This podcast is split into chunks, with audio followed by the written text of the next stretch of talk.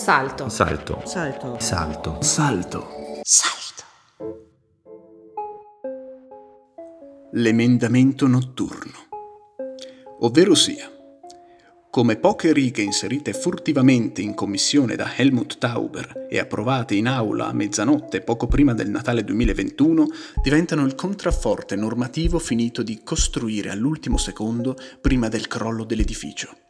Un'azione di semispionaggio amministrativo, della quale nessuno vuole prendersi il merito, nonostante abbia salvato ben 500 posti di lavoro.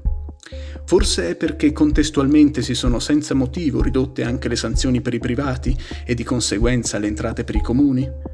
Partecipano Peter Feistnauer e Riccardo Dello Sbarba.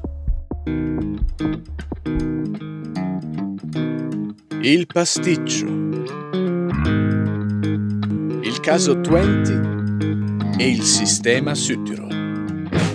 Una storia di Fabio Gobbato.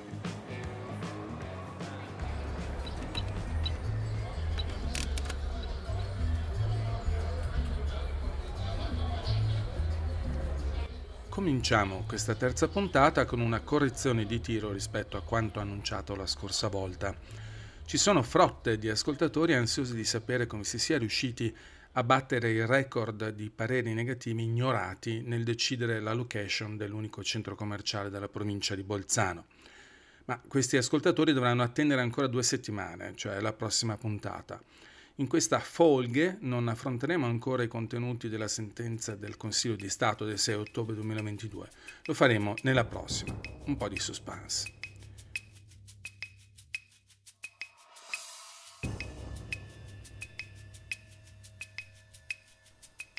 Il cambio di programma è dovuto semplicemente al fatto che non avevo realizzato che per rispettare l'andamento cronologico dato finora sarebbe stato necessario raccontare prima cosa è successo alla fine dell'anno scorso. A dicembre 2021 sono state infatti gettate le fondamenta normative che hanno permesso di tenere aperto il centro commerciale nonostante la perentorietà del provvedimento emesso dai giudici amministrativi dieci mesi dopo. Come? Con un'azione semi-spionistica da legal thriller de Noantri, della cui esistenza ci si è resi conto solo dopo la sentenza del Consiglio di Stato e della quale tuttora nessuno vuole parlare. Un vero lavoretto di fino nell'ottica di chi l'ha concepita. Ma la domanda è chi l'ha concepita?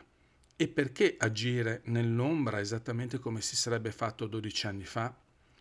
Le risposte non ci sono, perché né l'esecutore materiale né i responsabili politici, come vedremo, hanno voluto rilasciare dichiarazioni in merito.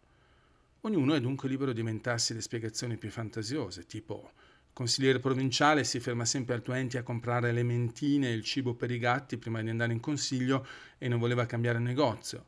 Oppure quel giorno era la giornata mondiale della gentilezza e si sono voluti aiutare i lavoratori in vista di una possibile chiusura.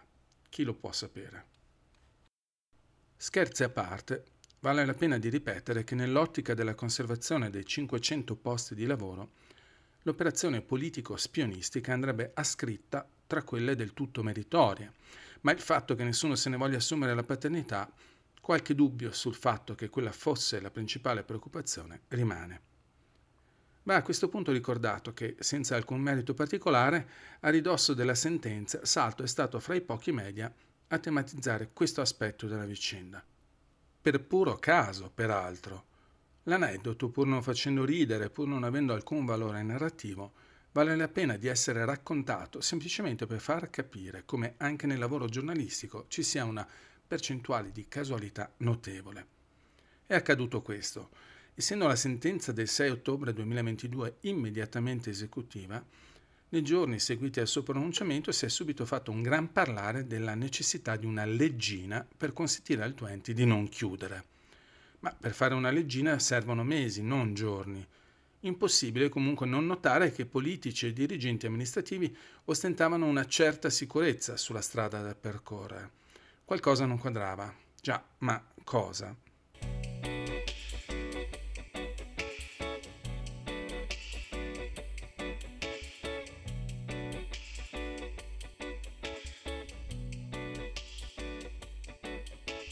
Come tutti i giornalisti, tra le fonti che sento regolarmente vi sono dei giuristi. Scrivo un WhatsApp ad uno di questi che è sempre sul pezzo. Non so dirti esattamente in quale omnibus l'abbiano infilata, ma la leggina c'è già. Mi risponde. Ma è impossibile, sicuro? Sicurissimo. Lasciami qualche ora e ti do i riferimenti. Ma perché non dovrebbero dirlo? All'indomani della sentenza, il gruppo Podini è riuscito a diffondere una nota ufficiale in cui parlava di sentenza del tutto inaspettata che lascia disorientati, quando in realtà il provvedimento confermava e ricalcava semplicemente una sentenza del TAR del 2019. Come può un imprenditore scrivere una nota del genere sapendo che la leggina c'è già? A quel punto inizio a rimuginare e le imprecazioni iniziano a gorgogliare da qualche parte fra stomaco e intestino. L'11 di ottobre mi arriva un messaggio dal giurista. So per certo che la leggina non solo c'è già, ma è stata pure impugnata dal governo Draghi. Ma la cosa non ha alcun senso. Dopo varie insistenze mi viene dato il numero del ricorso del governo. Lo scarico e...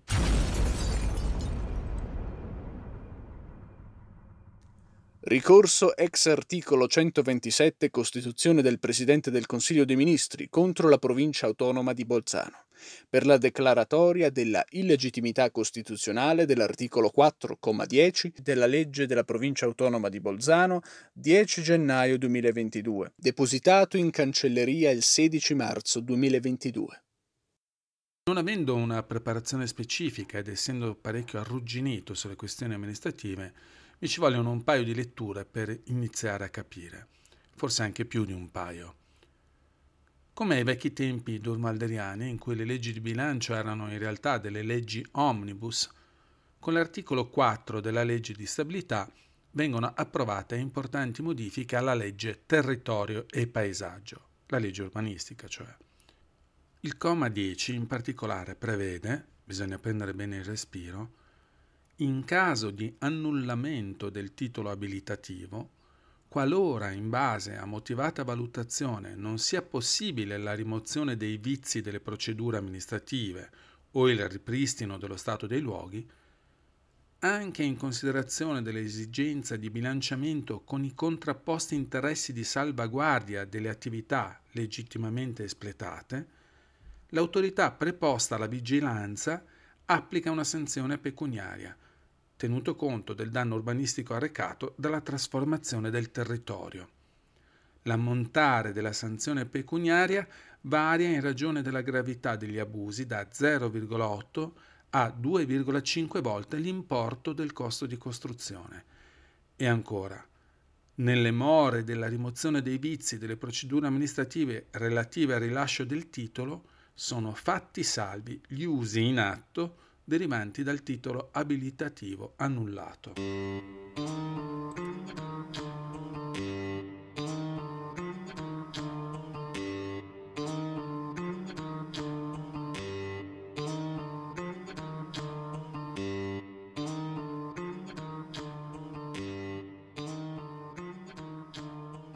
Dopo minuti di lotta tra i neuroni e il linguaggio burocratico, improvvisamente un fascio di luce. Quel comma va tradotto all'incirca così. È la provincia ovviamente a parlare. Visto che sappiamo che perderemo al Consiglio di Stato e la concessione assegnata senza gara sarà annullata, visto che al 20 lavorano 500 persone, facciamo finta sia possibile tornare indietro nel tempo con la DeLorean di Marty McFly e anche se normalmente l'opera andrebbe abbattuta, diamo la possibilità di rimuovere i vizi facendo la gara che avremmo dovuto fare 12 anni fa. Non solo, per non fare pagare troppi soldini a Podini, unici in Italia, parametriamo le sanzioni ai costi di costruzione e non al valore menale dell'opera ma non contenti, li abbassiamo pure di un bel po'.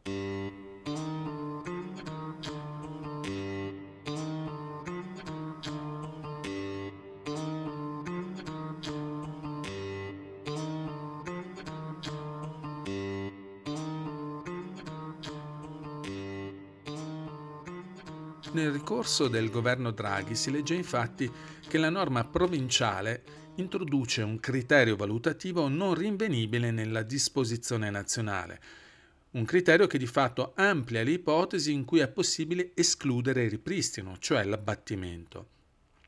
Altro problema grosso, secondo il governo, è che il legislatore provinciale ha voluto abbassare sensibilmente le sanzioni previste dal testo unico dell'edilizia.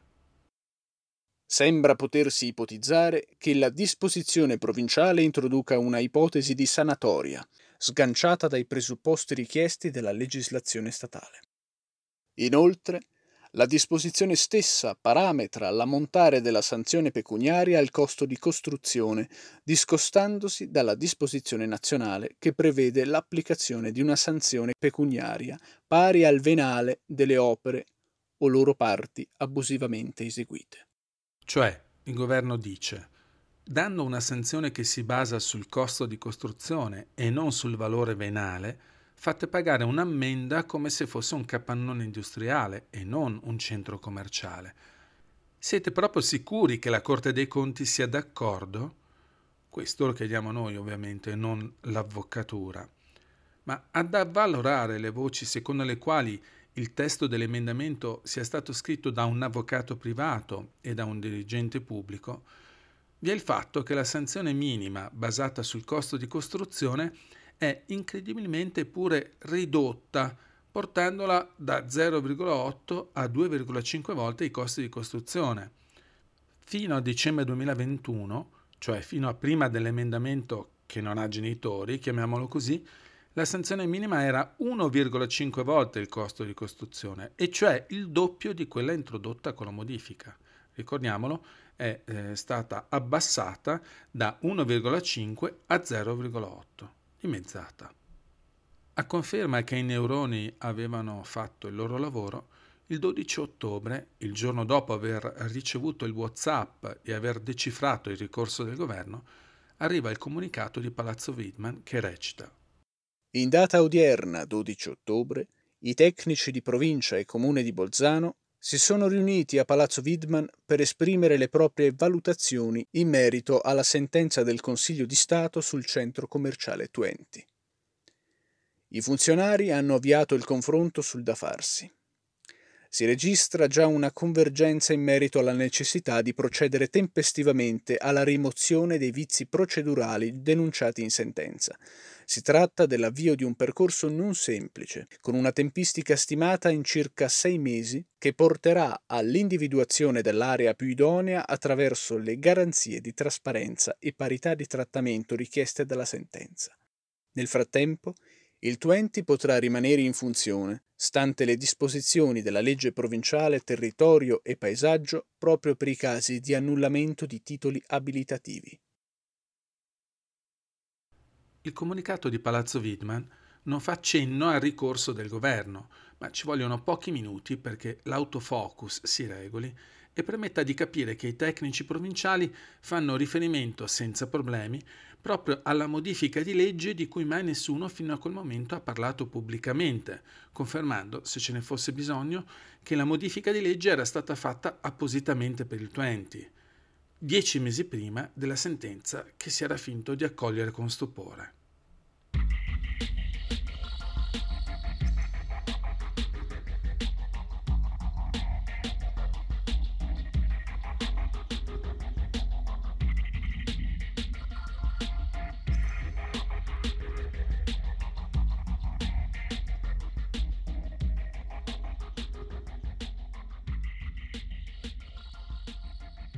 Insomma, quella dell'emendamento è semplicemente una nuova tappa dello sciagurato e inquietante iter amministrativo raccontato finora.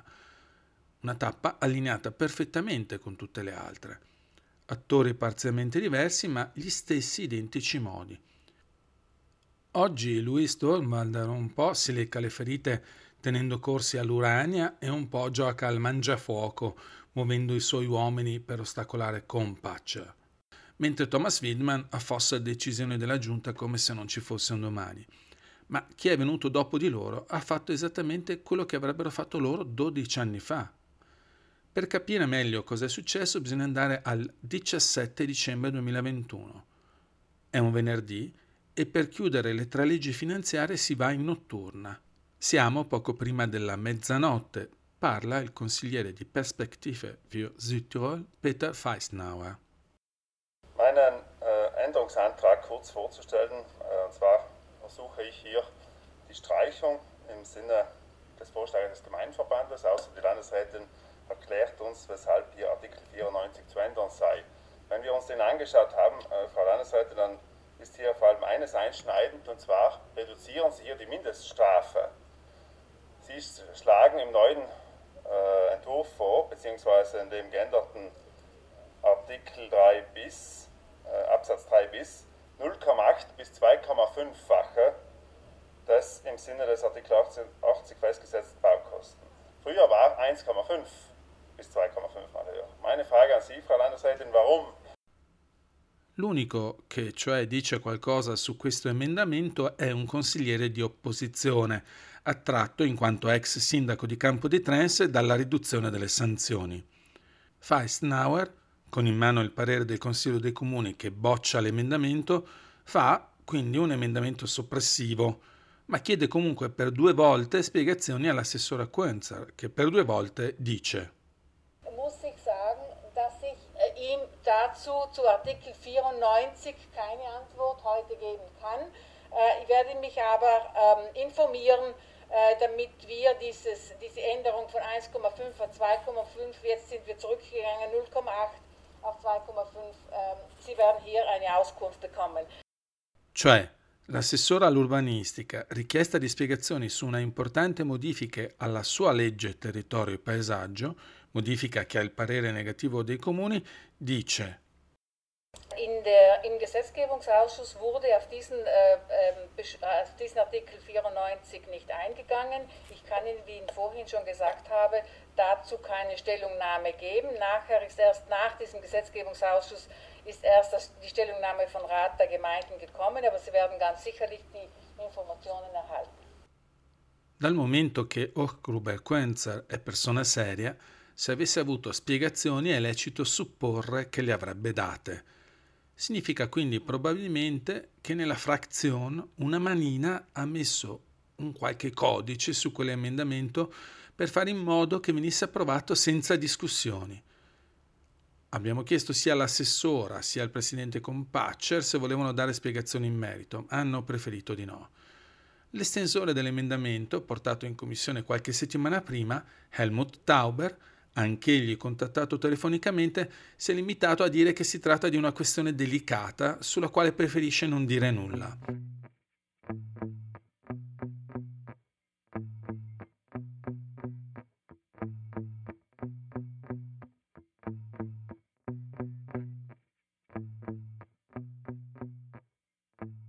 Feistnauer ha capito che qualcosa non andava solo per le possibili minori entrate per i comuni. Sono rimasto molto stupito, infatti, quando l'assessora mi ha detto non può dare una risposta che giustifica quell'articolo e io ho detto allora facciamo la cancellazione, lo porta a gennaio, febbraio, non è problema se non sarà l'urgenza. Io non ho visto l'urgenza, ho sempre chiesto anche ma dov'è l'urgenza di quell'articolo? Così lei non mi dava la risposta e io ho ripetuto no, allora lascio votare l'emendamento di cancellare quell'articolo e poi solo con 5 voti favorevoli, 25 contrari e 4 astensioni è stato bocciato il mio emendamento, così è stato approvato. Poi però eh, è stato ricorso a Roma, secondo me, cioè che si vede che non, hanno visto anche loro che non era proprio pulito, diciamo.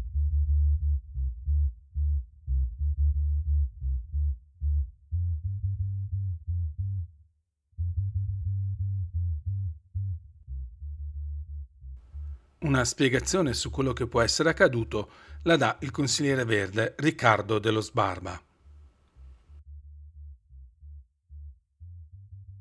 In commissione è arrivato a sorpresa l'emendamento Tauber con invece quella che abbiamo scoperto successivamente essere la norma che preparava in anticipo la sentenza del 20 perché eh, poi io ho, ho ricostruito l'iter, cioè loro erano stati gli avvocati del Twenti e gli avvocati dell'Aspiag a litigare davanti al, al, Consiglio di Stato per tutta la prima parte del 2021 c'erano state memorie contro memorie e la cosa si era consolidata verso il giugno-luglio, credo, cioè gli avvocati avevano capito da che parte sarebbe finita la sentenza. No?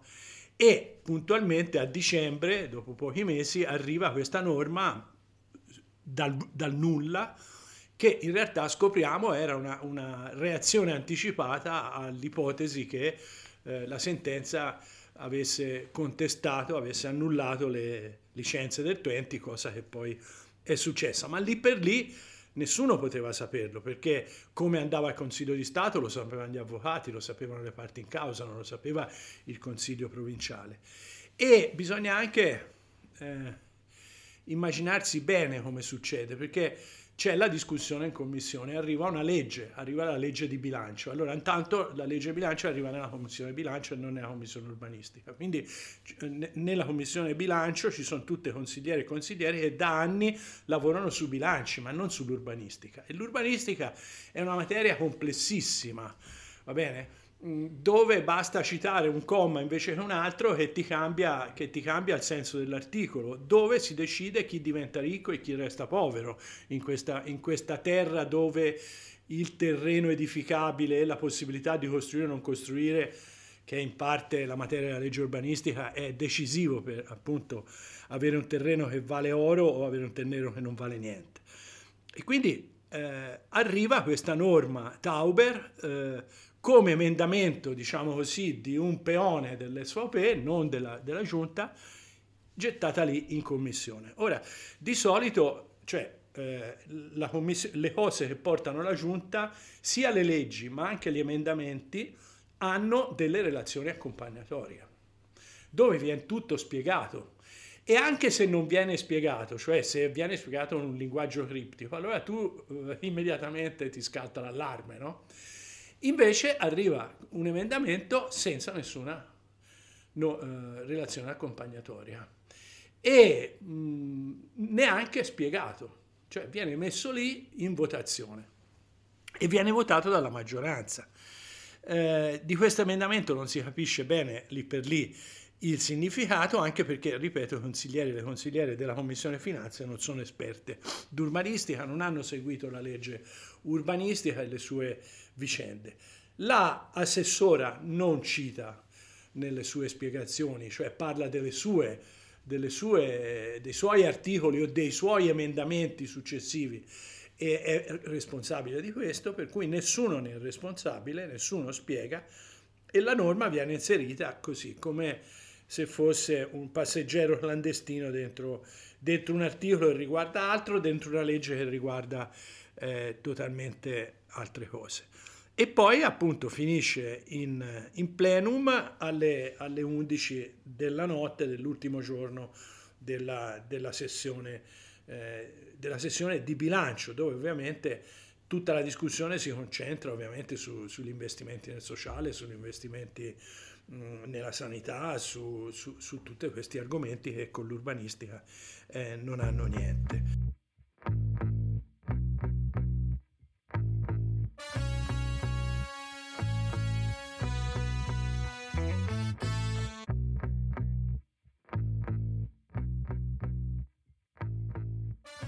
Ora, eh, nella, in aula nessuno spiega questa, questa, cosa, è ormai passata in commissione, diciamo la cosa, la, la, la, l'operazione è andata in porto in commissione, una, la commissione avviene a porte chiuse, no? non è pubblico, anche il verbale della commissione è estremamente riassuntivo, c'è un emendamento tale, voti X, voti Y, approvato, bocciato, non è che c'è scritto molto, molto di più. E tant'è vero che anche nel dibattito Tauber non interviene, non spiega niente, non è più lui ormai diciamo, il, il padrone di questa, di questa, norma, ormai è una norma che la Commissione ha approvato con i voti della maggioranza. Eh, la assessora interviene dicendo che lei non, non è una cosa che, che, è nata nel suo assessorato e quindi lei non, sente, non ha spiegazioni da dare. Il Consiglio dei Comuni, eh, che eh, è chiamato a dare dei pareri sia sulle leggi quando partono, sia sui testi approvati in Commissione, fa una, una, un parere che è piuttosto raro da leggerci, cioè il Consiglio dei Comuni dice noi di questa norma non ne sappiamo niente, non è venuta su nostra sollecitazione e la riteniamo superflua, c'è scritto, quindi noi siamo per cancellarla. Tant'è vero che qualche, qualche, collega almeno si aggrappa a questa, a, questo, a questa, frase per dire, beh, cancelliamola. No? Eh, il punto è che è tutta, eh, mh, diciamo, inserita in un articolo che invece è importante per il Comune di Bolzano in cui eh, in, in, aula si discute eh, fondamentalmente, cioè il problema de, del, dell'emergenza alloggi nel Comune di Bolzano, il problema delle cubature vuote nel Comune di Bolzano, eccetera. Questo è l'articolo, l'altro non c'entra niente. È un comma, il comma 4, infilato dentro, infilato dentro in questo contesto. Quindi l'articolo viene, viene approvato.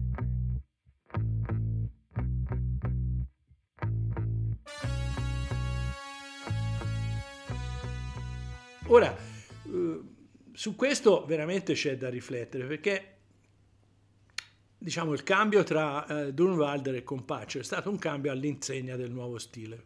Compaccer ha promesso il nuovo stile e eh, nuovo stile voleva dire trasparenza, collegialità, coinvolgimento del Consiglio provinciale eh, e soprattutto appunto trasparenza e soprattutto diciamo leggi semplificate e ehm, contenenti articoli di interesse generale, al limite più generici, più generali, ma che fossero, diciamo, che trattassero ogni cittadino, ricco, povero, commerciante, operaio o contadino, eh, nella stessa maniera, no? a, a, partire da dei criteri di giustizia, diciamo, generali, direi costituzionali. No? E, però questa è una delle promesse che credo siano rimaste sulla carta, soprattutto per quanto riguarda la legge urbanistica. La legge urbanistica è stata approvata eh, nel 2018, nel luglio del 2018, e ha avuto un iter tutto dentro l'era Compaccia, non è più l'era Dunwalder, no? dove la legge urbanistica era stata eh, modificata 189 volte, sempre per interessi particolari, sempre. E beh, eh, nell'era Compaccia dal 2018, dal luglio 2018 a oggi, 2022, è stata modificata 401 volte, io ho tenuto tutti i conti, 401 volte, di cui tre quarti di queste volte anzi forse quattro quinti sono stati emendamenti della maggioranza e una buona parte emendamenti, diciamo così, di consiglieri della maggioranza, neanche passati attraverso il vaglio della giunta. Emendamenti eh, beh, sono, sono, epici, diciamo, le battaglie della, del gruppo diciamo, dei rappresentanti del Bauerbund in consiglio, dei tre esponenti diciamo, contadini.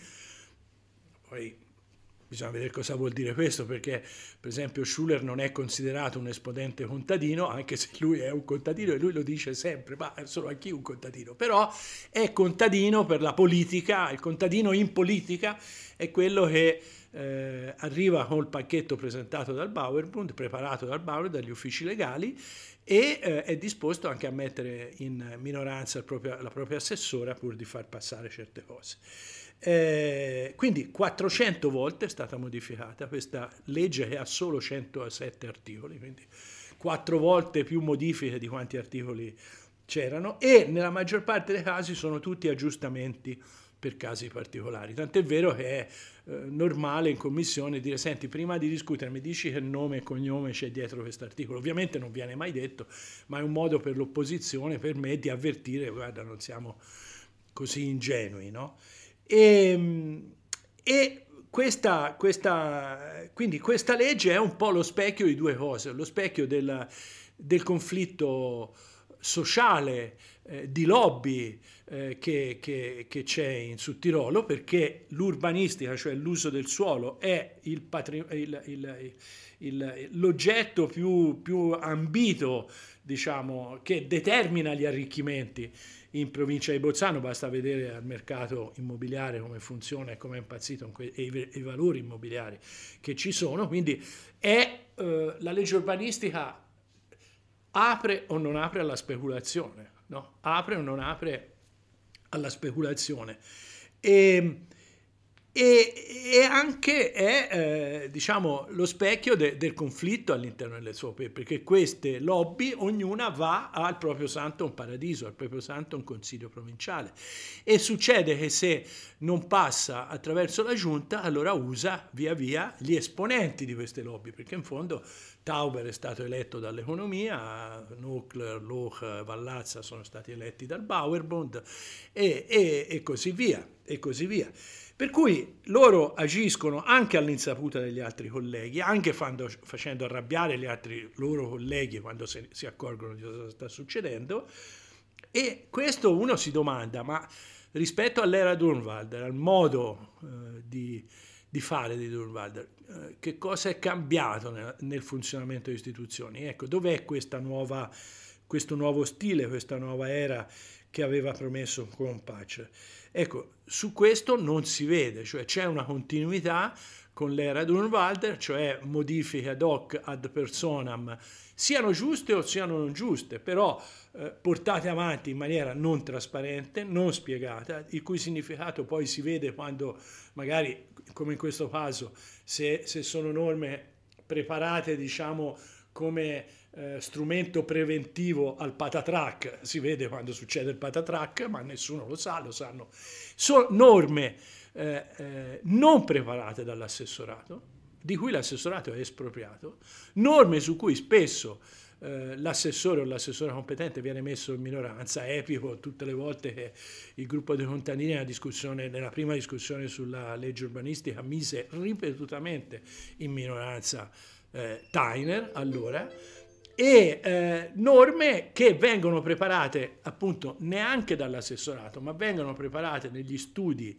di questo o quell'avvocato e poi paracadutate, paracadutate in consiglio. Ecco, eh, questo è stata la storia eh, dell'urbanistica in Sud Tirolo eh, dopo i grandi momenti epici quello de, di Pasquali, del, del, Giorgio Pasquali o quello dell'Alphonse Benedict, che veniva considerato intrattabile e testa dura anche perché non cedeva a questo tipo di pressioni, era un accentratore, voleva avere il dominio, la sovranità sulla propria legge urbanistica. Ecco, si può dire che l'assessorato ha perso spesso la sovranità dell'assessorato, il controllo dell'assessorato sulla propria legge urbanistica viene eh, viene perduto, è perduto, eh, spesso le norme vengono preparate neanche nelle strutture dell'amministrazione provinciale, ma addirittura in studi di avvocati, che ovviamente avvocati che non sono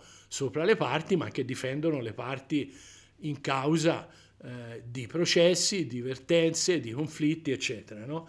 E questo poi arrivano, arrivano sul tavolo del Consiglio eh, in, questo, in, questo, modo, di solito impacchettate in altre leggi, nascoste il più possibile eh, e spiegate eh, il, meno, il, meno, possibile. Ecco, di, di fronte a questo, diciamo, l'era, l'era con Patcher non ha molto cambiato, non è riuscita molto a cambiare eh, rispetto all'era Dunwalder, se non forse in un elemento cioè che nell'era Dunwalder alla fine era Dunwalder che voleva l'ultima parola, per cui diciamo se c'era mh, una, una, manovra da fare anche molto al limite, ma però se ne assumeva lui la responsabilità, voleva essere lui quello che ci aveva messo la mano, che ci aveva messo la firma, no?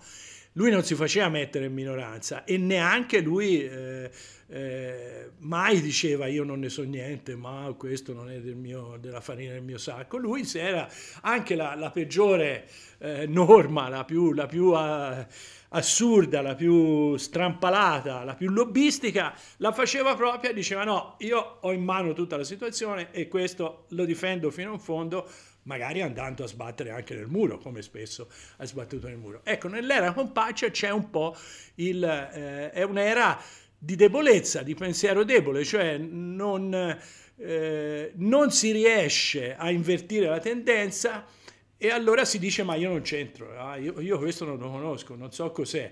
No?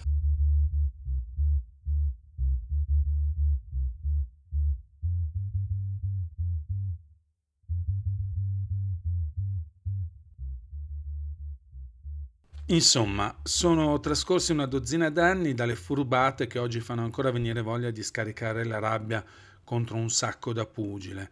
Sono cambiati i protagonisti, ma i metodi sono gli stessi. La trasparenza è una qualità da augurarsi per il prossimo futuro.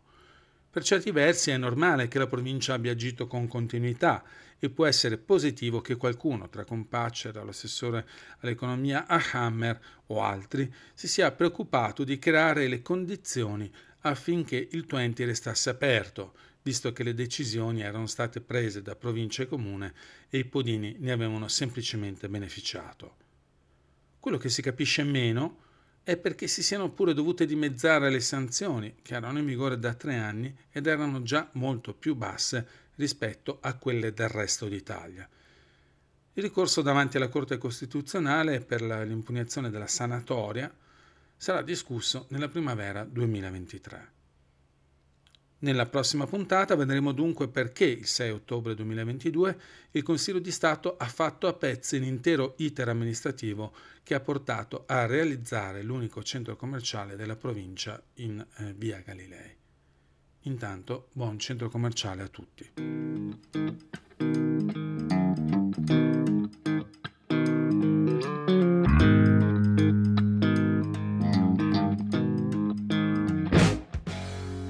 Se ti è piaciuto questo podcast, abbonati alla nostra creatività, perché non è mai troppo tardi per sostenere qualità e libera informazione in Alto Adige.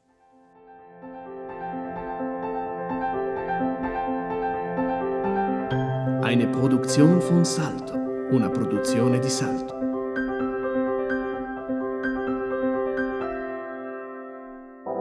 Salto. Salto. Salto. Salto. Salto.